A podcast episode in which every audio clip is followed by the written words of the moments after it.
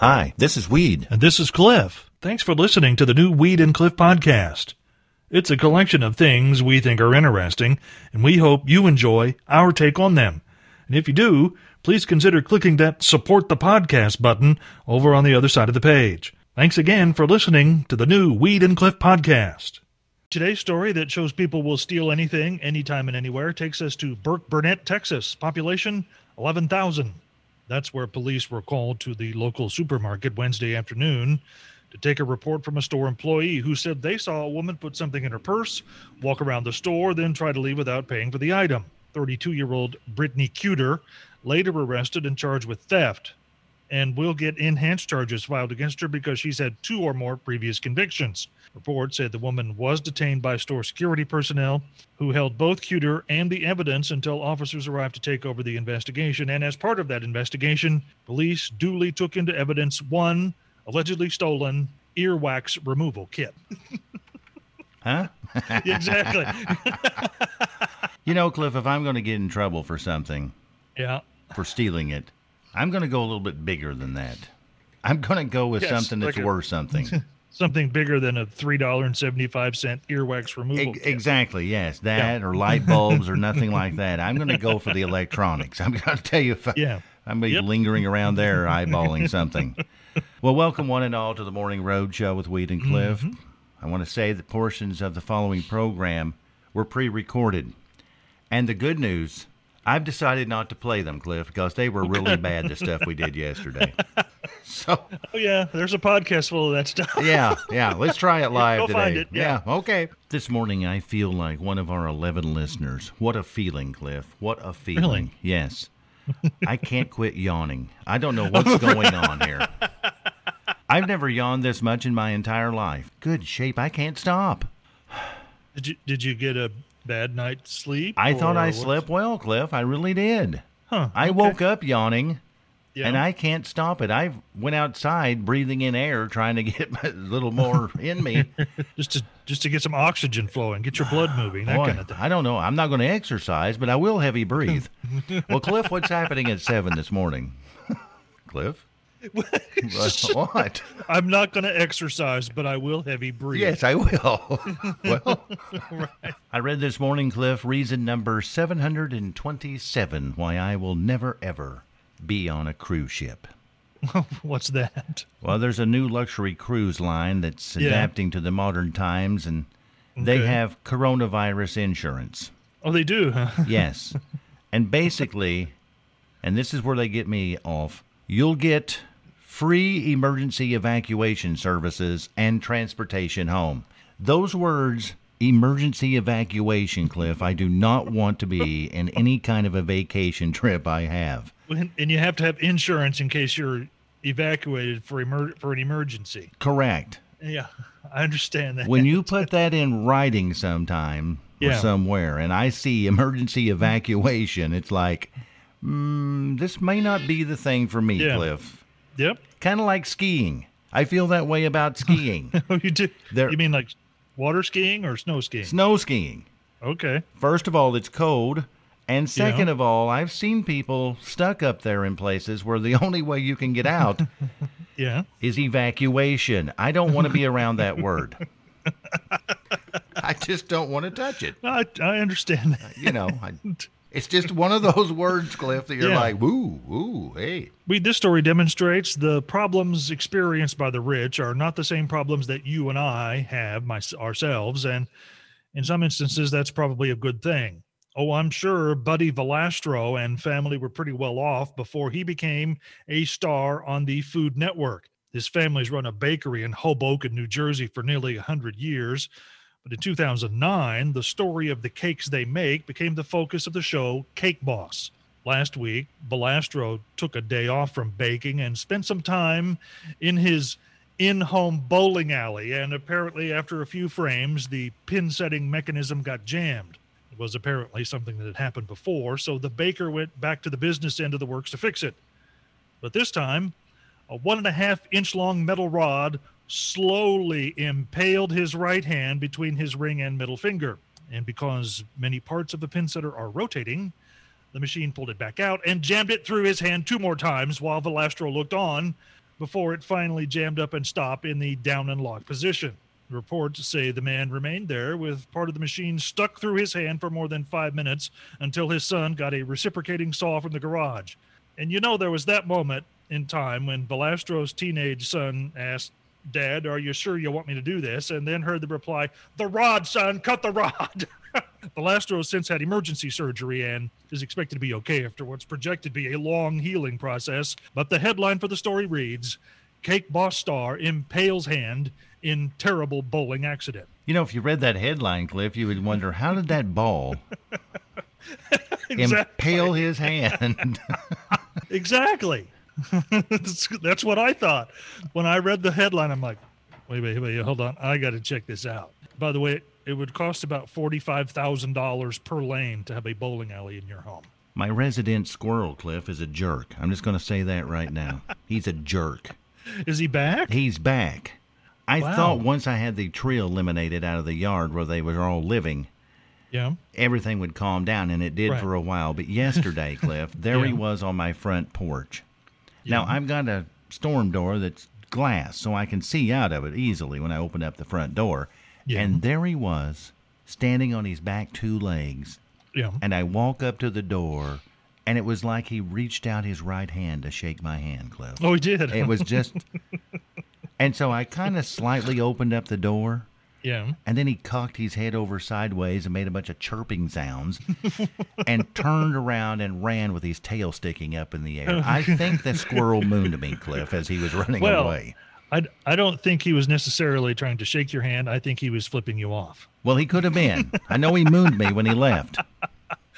It's ironic that you would have a, a bad squirrel story because I actually have a good squirrel story today. There's such a thing? Yes, I guess it's the difference between country squirrels and city squirrels. I guess so.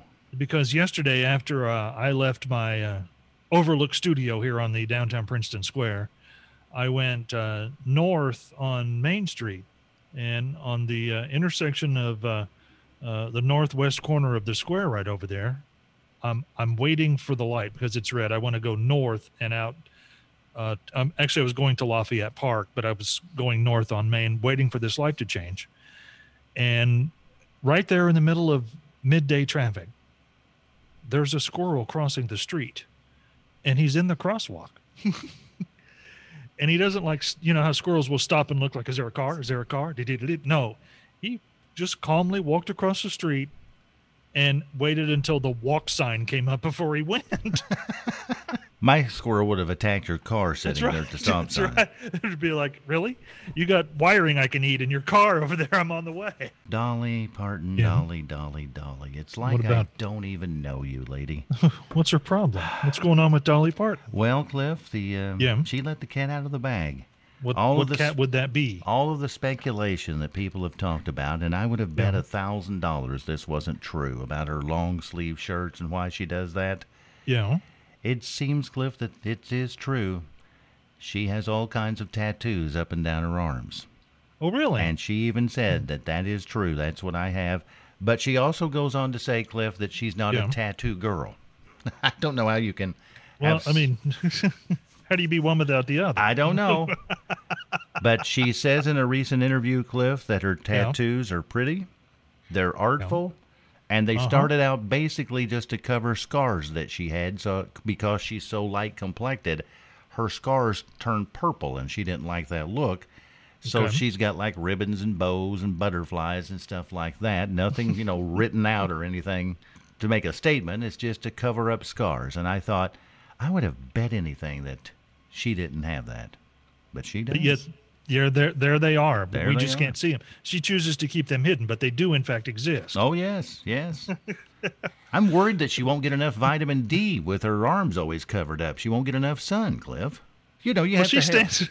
There are parts of her that are in the shade all the time. I'm just saying. I'm just- okay, all right. Mercy. Mercy.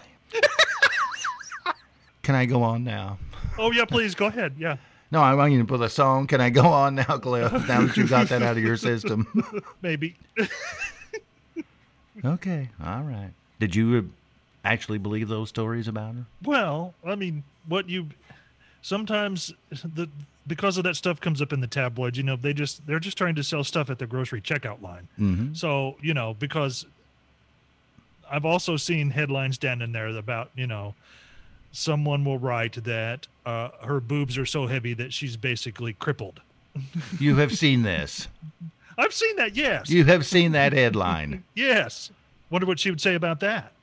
I mean, I'm like, if if if if a if a tabloid is writing that she's bedridden, crippled for life on her back because of the size of her breasts, I'm going to go. It's not her back that's crippled. Let me write this down. yeah. Go no ahead. more you doing? discussions of Dolly Parton on this program. Ever. Rule number six. Post that in the control room. there, would you? Point oh two A seven. Okay. Read this story comes to us from the newly minted Morning Roadshow department of The Last Line of Defense. The hunting tale from Maine actually dates to the last day of bear season in 2017 when a group of hunters were in the woods to get one last kill. Apparently, the procedure for bear hunting is uh, after obtaining all the appropriate licenses and permits is to go take some specially trained dogs into the woods and with their help locate a bear. The dogs will then force the animal up into a tree and it's then shot by the hunters. And that's exactly what happened in this kill except as the hunters lined up to fire off their shots one of them we should probably refer to as newbie took a firing position most would think to avoid directly under the bear at the bottom of the tree now, you and I might think right off the bat that's where the bear's going to fall when he's dead, but said bear had one more surprise left to give before his time ran out on Earth, as he took a massive dump all over the hunter before dying.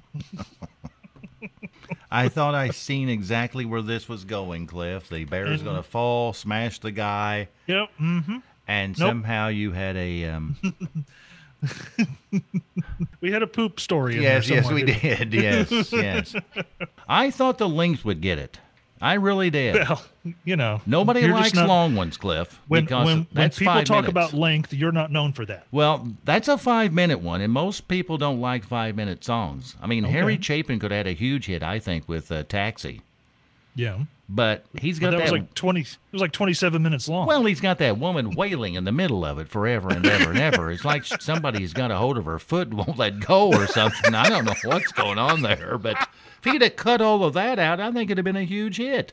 Cliff, I think this was my favorite comment of all of the comments that we received on Only You Can Make It Stop. okay.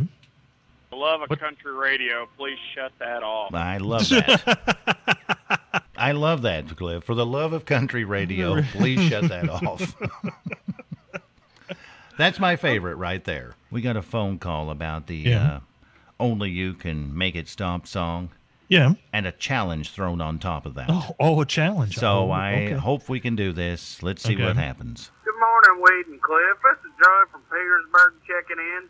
I don't know who possessed you to play that last terrible five minute song on the radio, and that thing was annoying. I'm telling you what, I'd have much rather heard you play Brand New Key by Melody. So why don't you just bring that song back one time? That's what we need to listen to before you go home today. You see, Cliff, I, I realize that we can't play that song, Brand New Key, Yeah. just to be playing it because that's the punishment song. That's it, that's already that song's already been declared punishment. That's right. And Absolutely so right. to play that song Yeah. means we would have to play the no prize, just punishment game. Mm-hmm. And we'll do it with Spy the Lie because we're going to do it, Cliff. If you want to hear brand new key, we're going to give you the opportunity, Cliff, to possibly do it. No prize, just punishment because a listener in Vincennes suggested we play brand new key by Melanie. And so, So, we're. Wouldn't it be ironic if they called in after suggesting we play that as a punishment oh, Song, Oh, would that not be awesome? They trigger the punishment. they triggered the punishment, which they're Yes. wanting anyway, so they might throw off Cliff. They might throw off. So That's hopefully, 812 386 1250. We're looking Yeah. for someone brave this morning who says, if it's on me, I can take the punishment. All the lines are busy. Oh, that means there's a lot of people who want to be punished. This I morning. think so, Cliff. Let's see. Line three? We never have any trouble Sure. on three. Let's do line three. Here we go. Okay. Hi, who's this? Top of the morning to you, Oh, Phil my. McCracken. Oh my! There's a man who's looking for some punishment. All right. right. Well, Phil, are you ready to go on Spy the Lie? I can dish it out and I can take it. All right. Well, No. let's see how it goes. Three statements. You tell me which one's the lie. Phil McCracken. Here we go with number one. Of the newspaper crossword puzzles that are started, only 10% are ever completed. Okay. Number two, Phil. In a recent survey, people say the most irritating invention of all time is the cell phone. And number three, Phil. The average woman will receive 300 bouquets of flowers in her lifetime. Which one's Uh, the no- lie? Number three is a bold-faced lie. Actually, Phil, that's true. On average, they will. Number two was the lie, Phil McCracken. It's not the. Oh, you, you got me. I know the, and you'll like this, Phil. The cell phone is not the most irritating invention. They say it's the bagpipes. I'm not making Oh, that now up. you're making that up. No, I'm not. That's There's what no it says. the bagpipes, they say, Phil, is the worst invention ever made. Well, pat my bottom and call me ironic. Could that have not been any more perfect? Did Cliff? he say, pat my bum and call me ironic? That's what he said. it's time now for take it to the bank. And Cliff, you were you were Yeah. half right on your um, response to the inverted circle on a milk jug. Okay. It The- adds structural strength to the side of the jug. That's exactly right, and it's there for accidental drops. In case you accidentally oh, drop that milk, that jug of milk, the milk will expand inside and pop out that little inverted circle and give it a little Yeah. more room so it doesn't just completely blow up right there in the floor. Hmm. So it's like good. a it's like a crash test dummy for milk. It's like the release valve for your milk jug. That's exactly right. But Okay. Cliff, it's Yeah. also there to keep that milk jug from blowing up in your refrigerator in case you leave it in there too long because milk expels gas over a period of time. Much like Taco Bell. Uh, yes, and the more gas it approaches the expiration date, Yeah. Boom. it will pop that little circle out to let you know, hey, dude, Yeah. don't drink me, pour me out. It's bad. Yeah. It's bad. And Okay. all of that you can take straight to the bank. I did not know any of that, didn't- Cliff, until today. Who knew that today's Take It to the Bank was going to be about jugs? I didn't know that until just when I got here today. It's it's the second time today we've talked about jugs. All right, we're not going there. Dolly Parton. No, I'm talking tattoos with Dolly. And she actually has them on her arms. That's Yeah, what we, we were know, talking yeah. about. Yes. I love this, Cliff. We had a listener who texted in weekend Yeah. plans they have.